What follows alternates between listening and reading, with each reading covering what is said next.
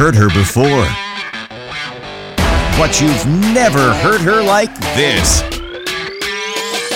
It's Lena Wynn, unscripted and uncensored. Ooh, you like that, huh, David? Yes, I You're waiting for that uncensored part.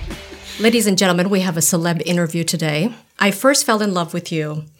No, I first loved to hate you when you were Detective Billings in FX's The Shield. And then I loved you in Homeland as Virgil. And then I was actually lucky enough uh, to meet this man in person and uh, fell in love with the person that he is. So that's why we have David Marciano in the studio with us today.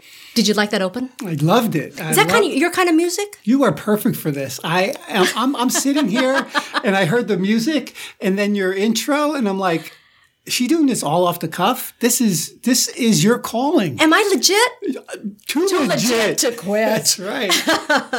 Okay. Well, I've done a lot of celebrity interviews. Um, most of them on the red carpet, also in the studio for for KCAL KCBS. Mm-hmm. Most of the time, it's because you celebs have something like you know an upcoming project to push, and and we're kind of uh, limited as to what we can talk about because it has to be in like you know a minute, a minute thirty or so. So today we really get to kind of delve into it, Mm-hmm. um, and and what I'd like to be able to share with our listeners is one, David the actor, but then David the person whom I adore. Uh, and I want to talk about football and poker. I hope we get to that and, and what you're doing now. So you're a East Coast guy, right? You were born on the East Coast yes, I'm originally from Newark, New Jersey. and you don't have any of that accent anymore. Did you get rid of it? No, I think it's still there. I mean, um, it has evolved and it has lessened over time. Uh, of course, if you go back, right, It comes back it comes back, or, or even with if I'm with a bunch of people Uh-huh. uh, of any culture, because I am such a chameleon, because I am I, I, I- I like to assimilate. I will find myself sort of talking like them, and I didn't know I was doing it. Oh, I know people like this. And so I was. This is when I'm a teenager, right? I'm in the green room, right? And this black guy comes in, and I'm and he comes in, and I start I start jiving with him, and then when he leaves, the people in the theater go, "That was rude," and I'm like, "What do you mean?" He goes, "You became black." Oh my God, I am just, I am like that. And the thing is, we mean no disrespect. It's just the way we are. I'm feeling you, bro. I'm with you. I'm I'm, I'm, I'm grooving on your on your jam, man. I'm digging this. I went out with to dinner with a coworker. She w- shall remain unnamed. We went to an Asian restaurant, and the waitress had a very bad Asian accent. And my coworker did the exact thing that we're talking about. And she starts speaking like really bad broken English. And she didn't even realize she was doing it. And Come I thought, oh my. God, we're going to get shot. That is we- the one. No, that is That's the bad. wait, wait, wait. That is the one ethnic. Uh, uh, um, That's the one race that what? That's the most racist. I mean, I, unless you go Indian too. Like if you try, you start speaking Urdu, like like broken English Urdu. That's kind of racist. Um, but you can't anymore. It's crazy right now. You you can't even, uh, you know.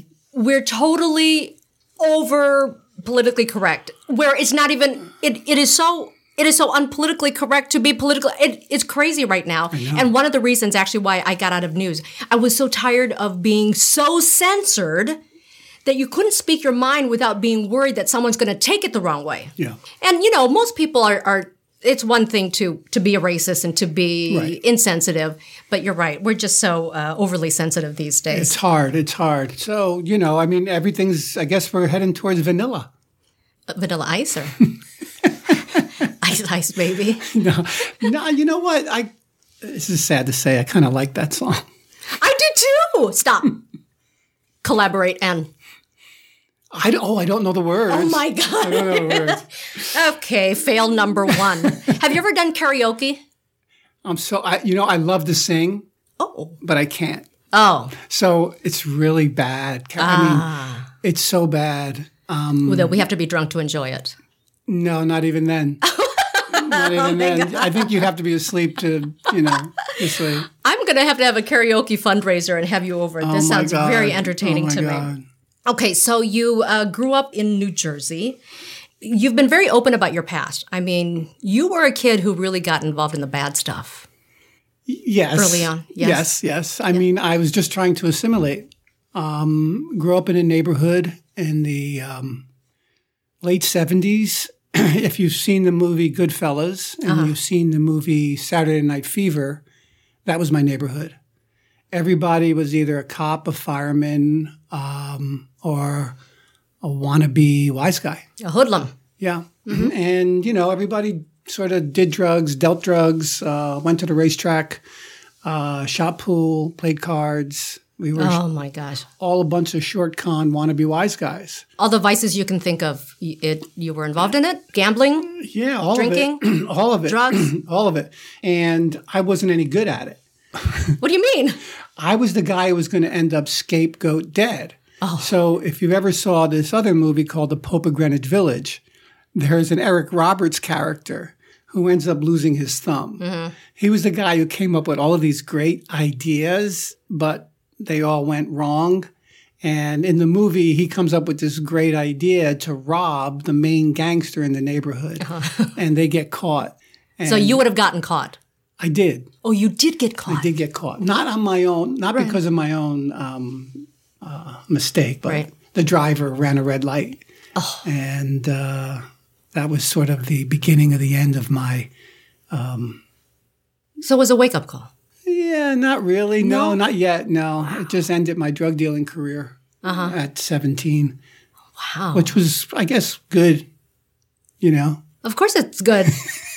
uh, this is this is amazing because, like, knowing you personally, I can't see you no, really being the bad guy. no, I, I'm too soft. Yeah, I'm just too soft, and I can't go to jail. Believe me, I can't. I can't. they'd love you in prison. No, the good thing is I'm so old now. They, They don't want you. No, they, want they want the fresh meat. Right, right. All right.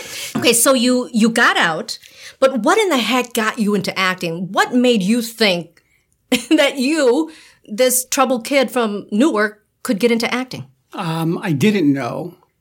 Uh, it was not on my radar. It was not anywhere around the family or friends.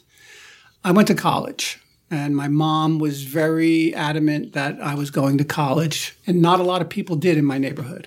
Cops, firemen, wannabe wise guys. You know, maybe Especially them. one or two percent of us got out to go to college or left, not got out. It's a beautiful name. I love where I grew up. I love the people. So I went to Northeastern University to be a biomedical engineer. Um, because when I was 17, I took an aptitude test.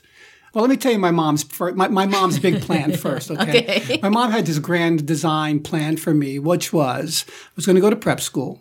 After prep school, I was going to go to a military school like Annapolis or or, or uh, West Point, Sure.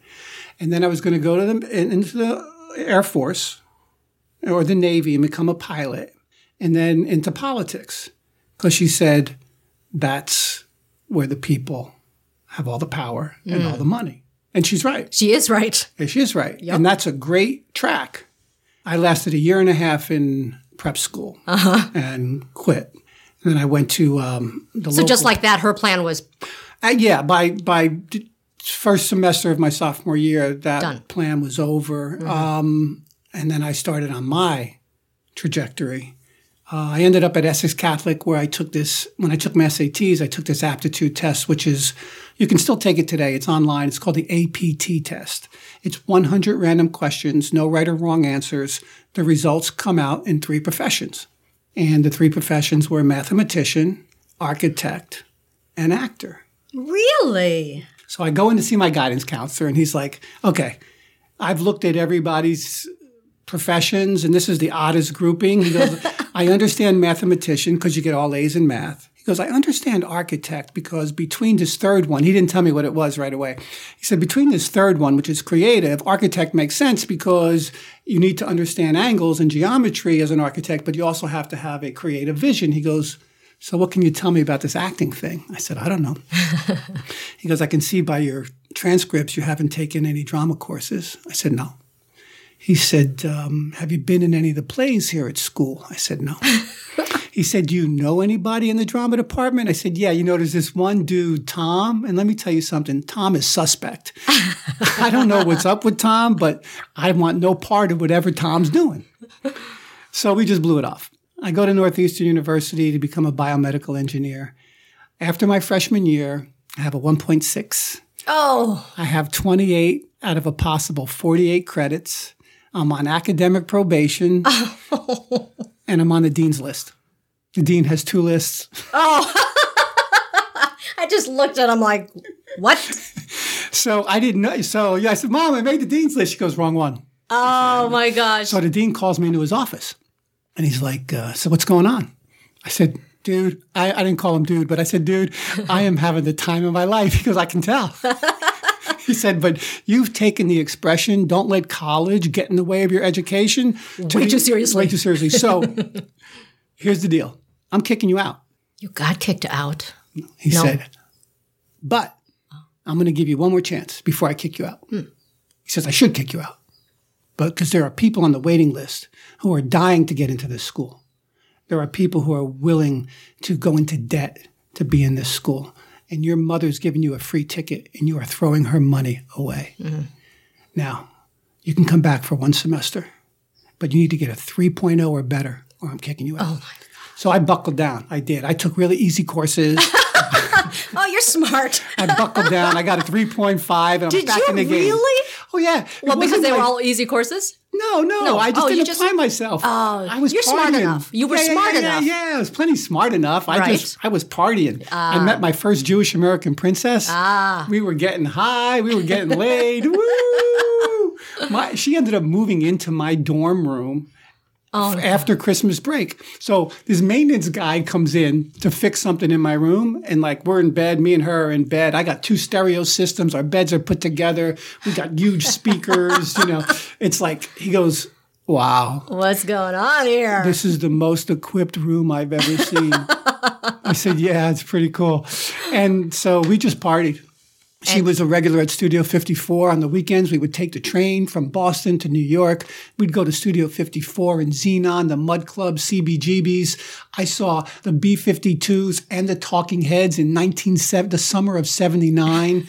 I was like, this has been the, it was the greatest time of my life. And college was really getting in the way of my good time. Uh-huh. So I ended up graduating with a, I wanted a 3.0 so bad. I graduated with like a, oh, I have my transcript right here. I graduated with a 2.954. Failure. I know. I worked so hard to get that 3.0. So anyway, But then how did you get from there to acting? okay, we got sidetracked. Thank you, Brooke Friedman. Thank you. That was a beautiful time in my life. Oh, so I boogered out of engineering and I was really good at math. So I tried accounting, right? Not, I know, I know. Because my mom was like, why don't you try accounting? I'm like, oh, come on, really? I'm going to sit in a room and like calculate numbers and do people's taxes. I mean, Right. God bless them. Great. Someone's got to do it. Someone's got to do it. not you. Not me. Not me. I'm glad we have him. I got a good one in Uh-huh. Brooklyn. He's the best. He's an Hasidic Jew. I love you. Jeffrey Zell, you're my man. I get A's, got both A's. Nah, nah. She said, why don't you try economics? I said, why? She said, well, I said, what is a, what's, what, what do I do with economics? She goes, you can become an economist. I said, what does an economist do? Okay. you know, we're in big trouble now, right? She says, um, well, you could work for the government. I said, no, I don't want to do that. She said, well, you can become an economist for a whole country. Oh, now we're talking, right? I mean, my ego just grabbed right a hold of that. I mean, I'm, I'm the guy who's controlling all the money for a whole country. Yeah, all right, let's take it. Got all A's, hated it. So now I'm done. I'm through my sophomore year, and I called my mom up and I said, I'm coming home. She goes, No, you're not. Good for you, mom. I said, You are throwing good money after bad. I don't even know what I'm doing here. I'm just, we're throwing darts at a board and I'm, and we're missing. Mm. She said, What was that aptitude test you took? I told her. She said, Why don't you take an acting class? Really? Swear to God. I Oh, said, Mom, I know, I know, I know. Woo, Mom. I said, Mom, you know what I know about acting? I go to the movies and there they are. Right. She goes, Look, no matter what you do in life, you're going to have to get up in front of people and give presentations. She goes, I'm in insurance for 34 years. Before our salesmen go out in the field, we have them take an acting class to get comfortable with the one on one experience. It can only help you. Hmm. So, to appease my mother, one semester I took acting one. I took another theater class because I figured that would be easy. It's called stage and body movement. If you can't get an A in stage and body movement, you might as well just get at it, you know, get out of college. And then I took accounting two and statistics two. And halfway through that semester, I withdrew from statistics and accounting, and I knew what I wanted to do for the rest of my life. Wow. And so, but you're still on the like other side of the country where you know you're not in, anywhere near Hollywood, No, I'm in Boston. right? So then what? I'm, I'm a neophyte. I'm taking my very first acting class for the first time at 21. And everybody else in this drama department, they've been doing it since Sure. they're, they're kids. Yeah. So I'm not getting, I'm getting really small roles and I'm really bad at it. But I didn't care. And I'm the uh-huh. kind of guy, if I'm not good at something, I don't want to do it. You normally quit. I, yeah, it's Right? like I, I have to be. You quit even when you're good at it with the numbers. I will. I will. I'm, I'm thinking about quitting acting right now.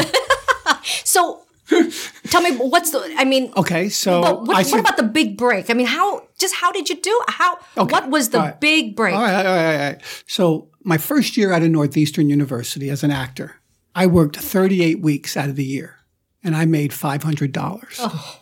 Right. Wow. I'm in I'm in plays, but I'm getting really small parts. And there's other people, other guys who are getting really big parts and doing well. So I would ask them, and because I wanted to be where they were, and I say, "Where'd you go to school?" And he says, "Oh, I uh, my undergrad was at NYU, and now I'm at Brandeis." I said, "Oh, yeah." yeah." I said, "How about you? Where'd you go to school?" "Oh, I studied at uh, uh, Yale." I said, "Oh, how about you?" Uh, Juilliard. I said, "Oh, I'm screwed." I said, "These guys, that's why they are where they are. So I got to go back to school. I got to get more training." So I started looking around, and all those programs were three year programs. Now, I had already been in school since I was five. really, five, five to 23. I- I've had enough of school, and I'm going through the arts paper in Boston. It's called The Phoenix. And there's this little ad for a place called the Drama Studio of London at Berkeley. Two schools, one in London, one in Berkeley. They claim to do in one year what the other schools are doing in three. Sign me up. Shortcut. Boom. I went in for the audition. I got the job. Off to Berkeley I went. And that's where I had my moment of truth. All right. Now, you never know why you're going anywhere, right? This is what I've learned in life. Mm-hmm. You think you know why in the physical world, mm-hmm. in the material world, but in the bigger picture, in the spiritual world, in your in your destiny, you don't know why you're going anywhere. It will be revealed to you if you are open to that. So I go to this place called the Drama Studio of London at Berkeley. And first day of school, there's 23 of us, and we're sitting in a room with chairs, folding chairs, like in a big U. And the headmaster comes out and he gives his big speech and he says, Welcome to the Drama Studio of London at Berkeley. I want you to take a look around the room. There are 23 of you here. Only one, maybe two of you are going to make a living at this. Hmm. The rest of you will be doing community theater for the rest of your oh lives. And then he looked around the room and he said, Probably one. Uh. So now I start going community theater, community theater, community theater, community theater, community theater. And I narrowed it down to one in 10. And then he said, okay, monologues tomorrow, because we're all going to do our monologues. We're going to be going in alphabetical order. And now mingle. Mingle with the enemy? How can I go mingle with the enemy? So I start looking around the room. If it's going to be one or two, I zero in on the one guy that I think mm-hmm. is my competition. And I walked right up to him and I said, Hi, my name's Dave. We're either going to be best friends or enemies by the end of this year. And I left. That's how I mingled. Turns out his whole family was in recovery. and he was uh, trying to clean up his life himself. And that guy became my introduction to a whole new way of life that has given me the freedom and the uh, perseverance uh, to continue to do what I do on a daily basis mm-hmm. without the aid of any type of substance Wow. besides spirituality. How long ago was that? That was over 32 years ago. Wow. That's amazing. Now, why do I pick him? Why do I walk up to the one guy? Mm-hmm. See, I thought I was going to the drama studio to become a better actor. Mm-hmm. I was going to the drama studio to save my life. Okay, so now you want to know how I got from there to to to Hollywood, right? Mm-hmm. Well, you made it to California. I did. So then I went back home You you left California. just for because because they took my toy away. Ah. They taught me. He said the headmaster said a few other things like this is show business, and there's more letters in business than there is in show. Okay. And we're going to take your toy away. So I had to make a decision. Is this something that I really want to do for the rest of my life? You know, the odds are that I'll be driving a cab or, or, or tending bar or waiting tables or finding another means to, to put food on the table. And I did for the first two years I came to town. But then I got very lucky. And then winter was coming. And I decided to get my butt to California. And um, I was doing stand up comedy for about a year. And I would go to the uh, improv on Sunday nights. They would have dance night. This is 1986. And they would have dance night on Sunday nights. And this girl was up there looking at me. And I looked at her and she smiled. And I said, Come here. So she came downstairs and we danced. And after we danced, we hung out. And then at around 12 o'clock, she says, I have to go home. I said, Why? It's so early. She says, Her friend says, Well, she has to get home to her daughter. I'm like, Oh my God, you have a little baby. And they laughed at me. I said, What are you laughing at? She goes, Well, she has to get home to her daughter. I'm like, How old's your daughter? And they laughed at me. Well, her daughter was 16 and I was 20. Oh. I was 26 Wow. and she was 42. What? So I was nine years older than her daughter and 12 years younger, Younger. than her. Oh my goodness. Right. So um, we ended up moving in together. Oh. Man, you just go right for it. we ended up moving in together and she she was in advertising and her friend vince mcewen who was in advertising wrote a play and she said come on we're going to go see uh, vince's play and jonathan banks is in it and i'm like who's jonathan banks and she's like he's the guy in beverly hills cop who's the right hand man to the bad guy i'm like Oh, him. Yeah, whatever. So we go see the play. After the play, um, we all go for a drink, and Jonathan and I are talking. And he says to me, Vince tells me you're an actor. I said, Yeah. He goes, How long you been in town? I said, ah, Just about six months. He goes, Are you in a class? I said, No. He goes, Why don't you come to my class? I said, Oh, you teach? He said, No, I study. I said, Oh, okay. It's uh, uh, Gordon Hunt, Helen Hunt's father. And so I went. And when I showed up, he was like, What are you doing here? I'm like, United. you asked, yeah, you invited me. You asked me to come. He goes, you know how many people in the in the years that I've been here, I've asked to come, and they said they're coming. You're the first one to show up. Really? I said, Oh. dude, I'm a man of my word, and I didn't come here to I didn't come here to go swimming. I didn't come here to learn how to surf. I didn't come here to get laid. I came here to learn how to become a great actor. I said, he goes, good for you. And um, about a year later, he disappears, and I found out he went up to Vancouver to shoot a TV show called Wise Guy. And he calls me up and he says, Davey, I'm reading the first script after the pilot. He says, There's a part in it for you. And I told the producers about you. And why don't you go in and meet him? I'll set up the appointment. And uh, one thing led to the other. And Awesome. I went in three, four times. I had to come in because I really didn't have any credits. And it was the guest star lead. Uh, The episode was called The Loose Cannon, and I was the loose cannon, where I get to kill all of my Uncle Sonny's associates, rape Ken Wahl's girlfriend, and get shot at the end of the episode. It was mega. It was a mega part. Now I had no idea how big it was because when I audition, it's two scenes. When I pick up the script, Lorenzo, Lorenzo, Lorenzo's on every page. Now Wow. I'm panicked, right? Yeah, I'm Sure. panicked. There's no way I can do this. I can do those two scenes. There's no way I can do this. so I would literally pray. I would go in between scenes, or I would literally go pray behind the set, and that opened the door at CBS. Lisa Freiberger was the head of casting at the time. That's how I got from being a drug addict, drug dealer in Newark, New Jersey, to becoming a um, bona fide actor in Hollywood. Wow.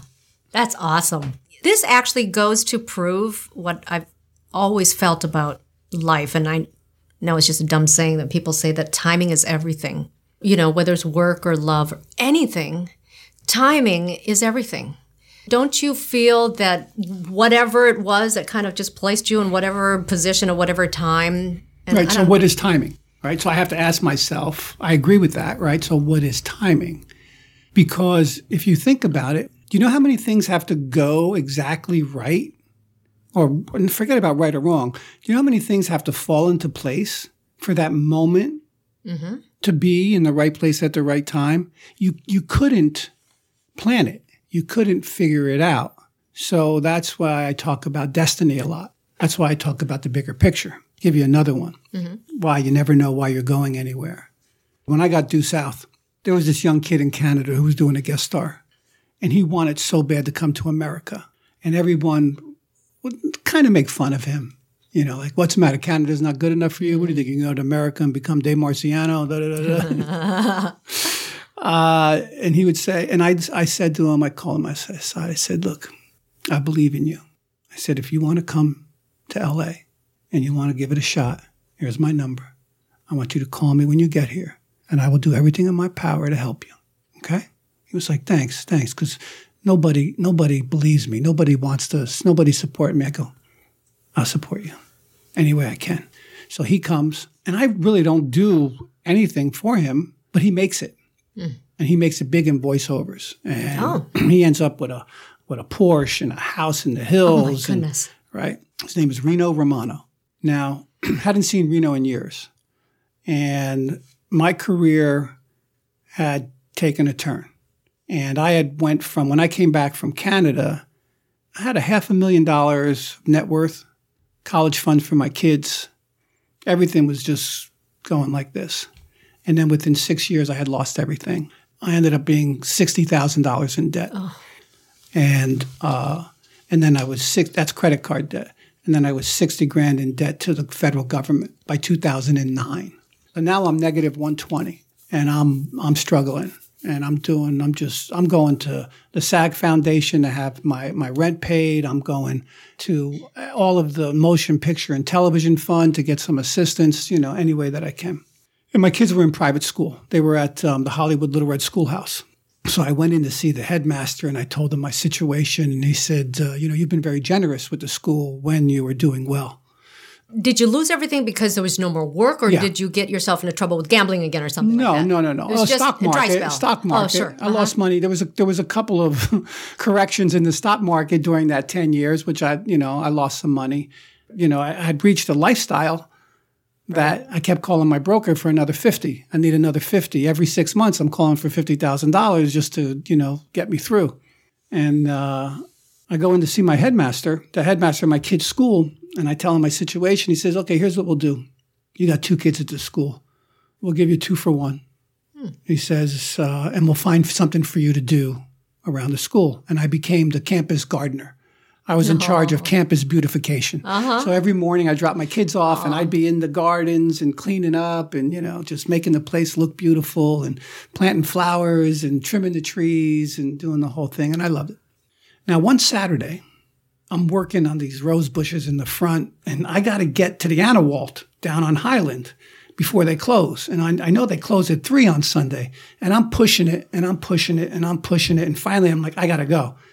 And boom. And I pull into the Anawalt parking lot. And who pulls in right at that moment? Rino Romano. Oh, and you haven't seen him. Hadn't seen him. And he asked me how I'm doing. And I told him the truth. And here's one thing I learned about when people ask you how you're doing. If you tell them the truth, right? If they can't help you, they're going to tell somebody else. And then that somebody's going to tell somebody else. And then that somebody's going to come to you and they're going to help you. Mm-hmm. And he said, I can't believe that. He said, What do you need? I said, Well, I negotiated a deal with one of the credit card companies to get it down to 20. I said, I need 20. He says, I'll lend it to you. Mm. And in that moment, right, he says, But you got to pay me back. I said, Yeah, and I did. You know, I got on the shield right after that and I was able to pay him back. And then the shield ended and I still owed him like $2,500 of that 20000 And I called him and I let him know that it's not going to come $1,000 uh, a month anymore. I'm going to just do what I can. He goes, Don't worry about it. It's on me. Wow. Now, timing is everything, Right. right? Yes. If I had if I had went to Anawalt Earlier. Earlier, I don't see Rino. Right. If I had gone later, I don't see Rino. Yep. I, I- love stories like that. So that was destiny, right? Mm-hmm. Timing is everything. Mm, absolutely. There's a destiny to your life. There was this guy, Hubert Selby Jr. He he'd go by the name of Cubby. He wrote um, Last Exit to Brooklyn, which became a movie. He wrote Requiem for a Dream, mm. that became a movie. Mm-hmm. And he would say, he had this thing that I labeled the four tiers of realization. He would say, be aware. And I understood that is be mindful, be aware of your surroundings, right? Be conscious. And then he would say, let it go, meaning let go of what you're aware of emotionally. Don't get emotionally involved of what you're aware of. Mm-hmm. and then he would say, come back to the eternal now. And I swear to God, Lena, I thought about that for 10 years. What does it mean? Yeah, yeah, yeah. The eternal now. I thought about it for 10 fucking years because I knew I had a past because I lived it. And I knew there's a future because I'm going to leave here like in, you know, a little while and I'm going to go to my next thing, right? I, I know. How is the now eternal? How, Right. I, I, what is he talking about? And then it dawned on me uh-huh. I'm never going to be where I was one nanosecond ago. And I'm never going to be where I'm going to be one nanosecond from now. So the only place I'm ever going to be from birth to death is right here, right, now. Mm-hmm. So therefore, it is eternal or perpetual. Ah, great. And then he said, love is the only reality. And that took me 20 years. took me 20 years to figure that out. But I figured that out too. You figured that one out? I did figure that one out. I can't wait too. to hear this one. Okay. We create our own reality. You've heard that expression, Sure. right? Yep. in every situation, every event, we have two choices. We can either respond from a place of love or a place of fear. That's it. Right? When my kids bring home grades, they don't bring home good or bad grades. They bring home grades. Those grades are just information. Be aware. Do not get emotionally involved, right? Because I see a D, and what do I see? fear. The fear response is, what the hell's going on here? What is wrong? Mm-hmm. You know, if you keep getting D's, you know what's going to happen to you? Yep. You're going to end up like Dave Marciano getting kicked out of college. Trust me. I know this very well. That's the fear response. right? The loving response is, hey, you got a D. All right, what's going on? Right? Do you not like the class? Not like the teacher? Do you, uh, let's get you a tutor. What do you? Hey, let's get you a tutor. It'll be fun. You'll meet somebody new. He or she will teach you how to do it, and we'll get that D up to a C or a B. And that's the responding from a place of love. So, if love is the only reality, as long as I respond from a place of love, then it is my only reality. It's when I respond. And I've done it so many times with my kids. It's when I respond from a place of fear that it's it becomes um, a separation. Fear separates. Love unifies. Love unifies. Love unifies. Always respond from a place of love, no matter what, it is. And everything's an opportunity. Everything's an opportunity. And that's what Cubby taught me. It took me 20 years to figure out love is the only reality. And I work hard every day. And I say yes. My friend Lena Nguyen sends me an email. do my podcast. What'd I say? You said when? Tell me when. Right. Because every day, every day, I ask the universe, God, whatever you want to call it, where do you want me to be? When do you want me to be there? And whom do you want me to be there with? And I wait. And I tell the truth. And magic happens. Yep. I walk into Les Moonves's office and I tell him the truth. And he says, I got it. Come on. It doesn't happen. It doesn't happen. How dare you mess up my makeup? I, I love all of that. What really stands out to me is the being honest part because, especially today, whether or not your life is great, and trust me, I know so many people, their life isn't great, really. But the social media and this big facade everyone's got, my life is great, this is all I'm doing, it's all good stuff. And then when someone asks you, like, how are you doing? Mm-hmm. Most people lie mm-hmm. because they don't want to tell anybody that they need help. or Fear. Fear, right? Remember, mm-hmm. I got two choices in every question. Everything I can respond from a place of fear or a place of love. Fear says, "Don't tell her; she won't love me." If she, he or she really knows what's going on, So the fear of being judged. fear of being judged, mm-hmm. fear of not being accepted, mm-hmm. fear of being shunned. Right? Love doesn't care. Right? Love tells the truth. It cannot tell the truth because love is your heart. Your heart is love. Fear and ego live in your head. The heart is just love. Here I am thinking you were just going to come over and we're going to talk about acting and poker and football. I You love you we might. even. I love you even more now. You said we might not get to poker and football. That's you true. might be right. That is true. yeah. I can only guess that because of where you came from, uh, and by that I mean the trouble that you went through, the addiction, the uh, failures, the you, the struggles that you had, uh, that you were finally able to grasp this stuff. Because I'm not sure um, And it has nothing to do with age. It's really just about experiences in life, right? I'm not sure many people understand all those things because there are so many people who uh, act out of fear, and the result of that is so, you know. Mm, okay. It's a spiritual journey. Yeah. Life is a spiritual journey. You know, we are, we really are, we really are spiritual beings having a human experience. So we really are. This, these, these pain bodies that we live in is that they're just carrying our soul, which is eternal. And it's on its way to enlightenment and awakening and nirvana, heaven, whatever you want to call it. My soul has lived a previous lifetime and it's going to live many, many more lifetimes before it gets to awakening, before it gets to Buddhahood. I, well, I was just going to say that sounds very, uh, very Buddhist. And you are what? You're I was raised Catholic. sure. I believe in Christian values, I'd say. You know, uh, oh, wait a second. like When- Christ, like Jesus Christ.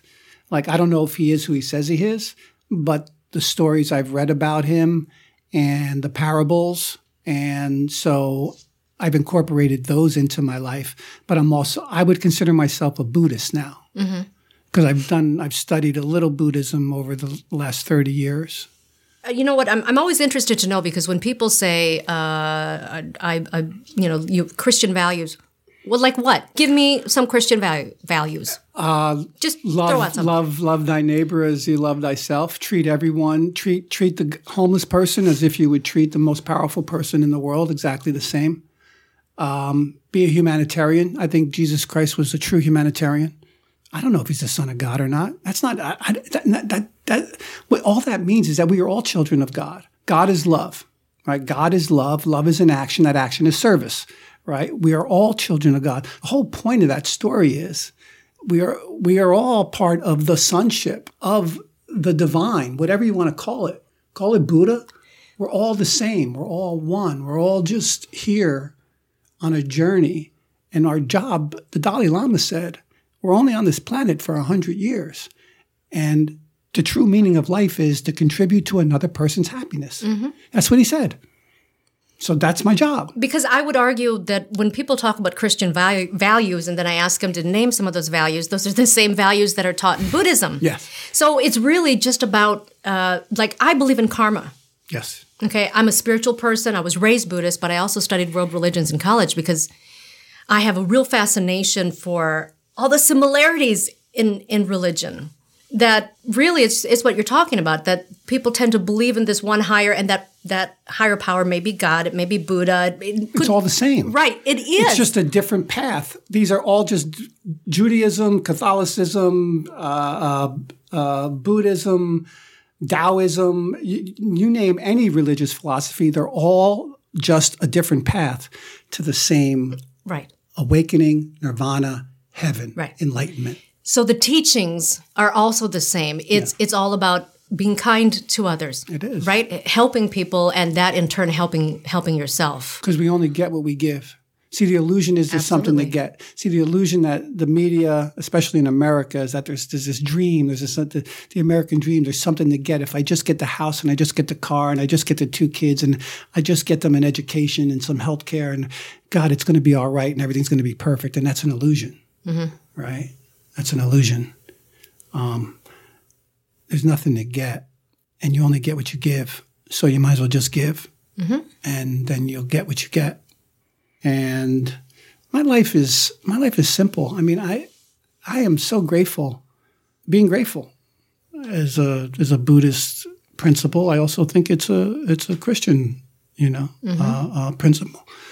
I am so grateful for all the opportunities that I have been given, and for um, what I got, what I've gotten to experience. Um, and it's been there's been great. There's been high times and there's been low times you know. I've been rich and i've been broke. And um, right now my life is super challenging super challenging you know. I, I went from having the, the car and the house and the and the money and all of that I live in a one bedroom with my son. That's where I live. and your son's autistic so it's not just living in a one bedroom with your son it's it's it's And caring for him. and and caring for him and it's difficult and it's taxing My, my bedroom's in my my, my, my bedroom's in my living room. I got. I I love my space. I love my bed. You know, um, I've learned to live in the moment. I've learned to live in the eternal now. Because right here, right now, I'm as rich as I've ever been. Because it ain't. It isn't about the stuff. You've never heard anyone say on their deathbed, "I wish I had more stuff Nope. to leave behind for everybody else to use." never heard anybody say that. Nope. Yeah, never. All I overhear is, you know, breaking bread with friends. This moment that we've shared today. This is what life's about. This is what's truly um, fulfilling. Attaining all that stuff seems fulfilling in the moment. Yeah, and it's nice to drive that nice car. Yeah, and it's nice to walk into your house and the, have the air conditioning going and your big screen TV. But yeah, at the end, you know, this is what it's all about: connecting with another human being at a soulful level, at an uh, truly honest level. It seems now so uh, superficial to even talk about anything else. That's But- okay. I love the Vikings and I love purple. Oh, I was going to say, I don't know if you've seen this. You see this Oh my purple? I just realized it's purple. Hello? Oh my God, I didn't make the connection. Okay, everybody, are you ready for this? Lena Nguyen is some Vietnamese chick who likes the Vikings. How does that happen? Wait a second. How does it happen that you like the Vikings? You Greatest story New- ever. New Greatest story ever. Okay. Are you ready? Yeah. Five years old. I'm in New Jersey. I'm at a big fun. I got I got um, 32 cousins on my father's side. Every holiday, right? Big parties in the basement. Five years old. You must In be Catholic. Yes. In the corner, and no contraception, obviously. In the corner is my Uncle Nutch and my Uncle Cheech smoking their little Denoblies. Denoblies a little stogie, right? Mm-hmm. And they see me and they go, Come here. Now I know this is something's going down. It ain't going to be good. They're like, How come we never see you with any like sports paraphernalia? We never see you with a baseball cap or a sports jersey. Don't you like sports? And I'm like, Yeah, I like sports. They go, So what's your team? Jets or Giants? Now, I know my Uncle Cheech is a Jet fan and my Uncle Nutch is a ah. Giant fan. So I say, I don't have a team because I don't want to. I- Right, whichever one I pick, I'm getting I'm getting my ass kicked. No matter which team I pick, I'm getting my ass kicked. I don't have a team. They go, next time we see you, you better have a team, Jets or Giants. So now I'm panicked, right? Right. So I start looking around the league. And at the time, the Dallas Cowboys had the fastest human on earth. His name was Bob Hayes. And I'm like, the fastest human on earth? How could you not be a fan of the fastest human on earth? So I think I got these guys cold. Next big party in the basement, there they are smoking their Denoblies. They go, come here. And I'm like, da, da, da, da, da, da, da, da, da, da. Jets or Giants. I go, Cowboys. They go, Cowboys. Boom, boom. They both hit me, kicked me in the butt and said, get out of here. Couldn't have picked a worse team. That's true, by the way. Yeah, I mean that's the, the the Giants and the Cowboys, right? So now Bob Hayes retires. I like this one, uh, Lance Rentzel or Lance Alworth. He was a wide receiver, got traded, and Don Meredith was the quarterback who retired. And they ended up picking this nobody named Roger Staubach from Navy, who ends up becoming a friggin' Hall of Fame quarterback, right? So I'm like, F these Cowboys. I got to find me a new team. So I started looking around the league. It's 1967. And I heard about the steel curtain. I'm like, yeah, that's kind of cool steel curtain. Go, but my mom's got curtains, man. I blow through curtains like crazy. Come on. Then I heard about the Purple People Eaters. Oh, and I was like, oh, yeah, baby. That's my team. I'm going with the Purple People Eaters. And I've been a Viking fan Oh, since my God. 1967. Oh my gosh. Yeah, that's how that happened. Wow. Yeah. How about you? How did you What? become a I grew Viking up, I grew up in Minnesota. Sorry, there's no Vietnamese people in Minnesota. Uh, we were one of the six, one of the first six families. You're like a, you became like the Ming Dynasty. yes, like yes, a I, I was. I was the Wing Dynasty. Yeah, the Wynn Dynasty. And From oh, you're part of the Wynn Dynasty Hello? from from Minneapolis. yes. Oh, now it all yes. comes clear. Yes. you leave now. You eat too much. um, okay, let's take a little bit of poker in here while we have a little bit of time left. Okay. Okay. I don't That's know. how we met. yeah. That's how we met. Love across the ocean. By the way, so this is another great thing where I asked you to do something and you just said yes. You know, The Shield was the first series that I, I binge watched. Okay, now everyone binge watches Yeah, yeah, everything. yeah. That was the first series that I People weren't binge watching yet. no.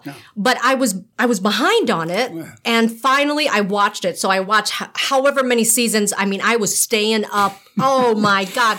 And I fell in love with all of you guys. Yeah. And it's the first time, I mean, and I've worked in TV, so I Right. interview celebrities all the time, and I'm never starstruck, but Right. because I was so in love and so just enthralled by the whole series. That I was starstruck. Right, right. So right. I do these uh, these poker tournaments uh, with celebrities, and um, I don't even know how I got connected with you, but somehow I asked you to, you know, would you like to play? Will you will you play? And and really, most of the time, I'm always expecting a no from people. So Really? I'm always really pleasantly surprised when they say yes. You said yes, and you you are such um. Oh gosh, like all my girlfriends at work also fell in love with you that mm-hmm. because you're so likable and you're just so, you know, and we hit it off like Yeah, that. I don't know if we've actually ever played at a table together with real You are a mean ass dealer though. You deal fun. some shit hands. right? I only throw out monsters. What are you talking about? Wait a second. So here's the best poker story. So Dave and a bunch of, you know, we had some of my celebrity friends were here. We do a two table tournament. We do a cash game afterward for fun. And there's this one dude, okay? Oh, yeah. Oh. and everyone is after him because no one likes him because he talks shit while he's playing and he gets stupid lucky. Right? He does. Stupid lucky and he's and so he's down and he's not a good player, is he? No. No. And he keeps throwing money. He keeps pulling out hundreds. We love people like that. right? Yeah. So we're down to uh, the last two. The last two in the tournament, right? so it's head to head. I don't know which story you're telling. the cash game story at the end is what you're talking Oh, oh, was that about. a, oh, because Remember- it was part of the cash game. Yeah, remember we were taking, uh, we were raking. Uh, when people would win, we'd take some chips for having a final hand. Oh, the final hand. We were And it was huge. Yeah, yeah, it was big. It was, it was like you would have got all your money back, whatever you invested. right, right. You all your money back. That's right. And this dude would not stop winning the whole night. Everyone hated him. And then and he wouldn't and he's one of those players where when he wins, he kind of laughs in your face and you just want to punch him, right? right, right. So it's the last hand, there's a pile of money on the table, and and it comes down to him and, And me. You! Yeah, me, Oh my yeah. God! No, no, wait. We're all in the hand. I'm sorry. We're all in the hand, but it's me and him have the could have the winning hand. The last card is coming out. Okay, so the river's about to come The out. The Rivers comes out, and I turn it out, and he wins. And I say, oh. "Oh, I forgot to burn a card." and he looked at me like, "Why? No, you didn't." Like, oh, I'm like, First of all, by when when that happened, we all broke out in laughter. It was Now, I What? swear to God, I, I didn't do it on purpose. I really thought I forgot to burn a card. I really did. But you already had burned And a I card. I already had burned a card. so I turn over the next card and, and you win. and I won. And he looked at like, and I, you know, I feel so badly about No, it. no, no, no, no, no. You shouldn't. It was one of the best moments ever in poker because Oh you forgot to burn a card. that I that I burnt. That uh, was so awesome. Yeah, yeah, yeah, yeah. But we have fun, and we have to do it again. We will do it again. we want to do a Vikings Sunday game and poker event here. That's crazy. Why? Because you won't be, oh, wait a second, you won't be paying attention to your cards. Hopefully you won't. It's the only way to beat you. The only way to beat Hey, you is to your, get so, you. To, well, well, who do you think so far this year? I, I'm going. I'm um I'm rooting for the Vikings. Of course, you have to. I'm rooting for the Rams. Oh, I am. I because we have we have like seven LA teams now. yeah, I know, right? I mean, every team's in L. Every every team except for San Francisco is in LA. so supporting everyone and, and anyone four- makes sense. Well, they it does right. Right. It does, and I like uh, Garoppolo for San Francisco. I, he, he isn't doing too well this year, but I'm going to root for the Rams and I'm going to root for the Vikings. Okay, very good. We'll have to talk to you a little bit later on and see how it is. So, David Marciano. Yes. Nice. Thanks for sharing all your stories. I I love you. You know that, I right? love you too. Okay. The only place I won't love you at On the poker table. table.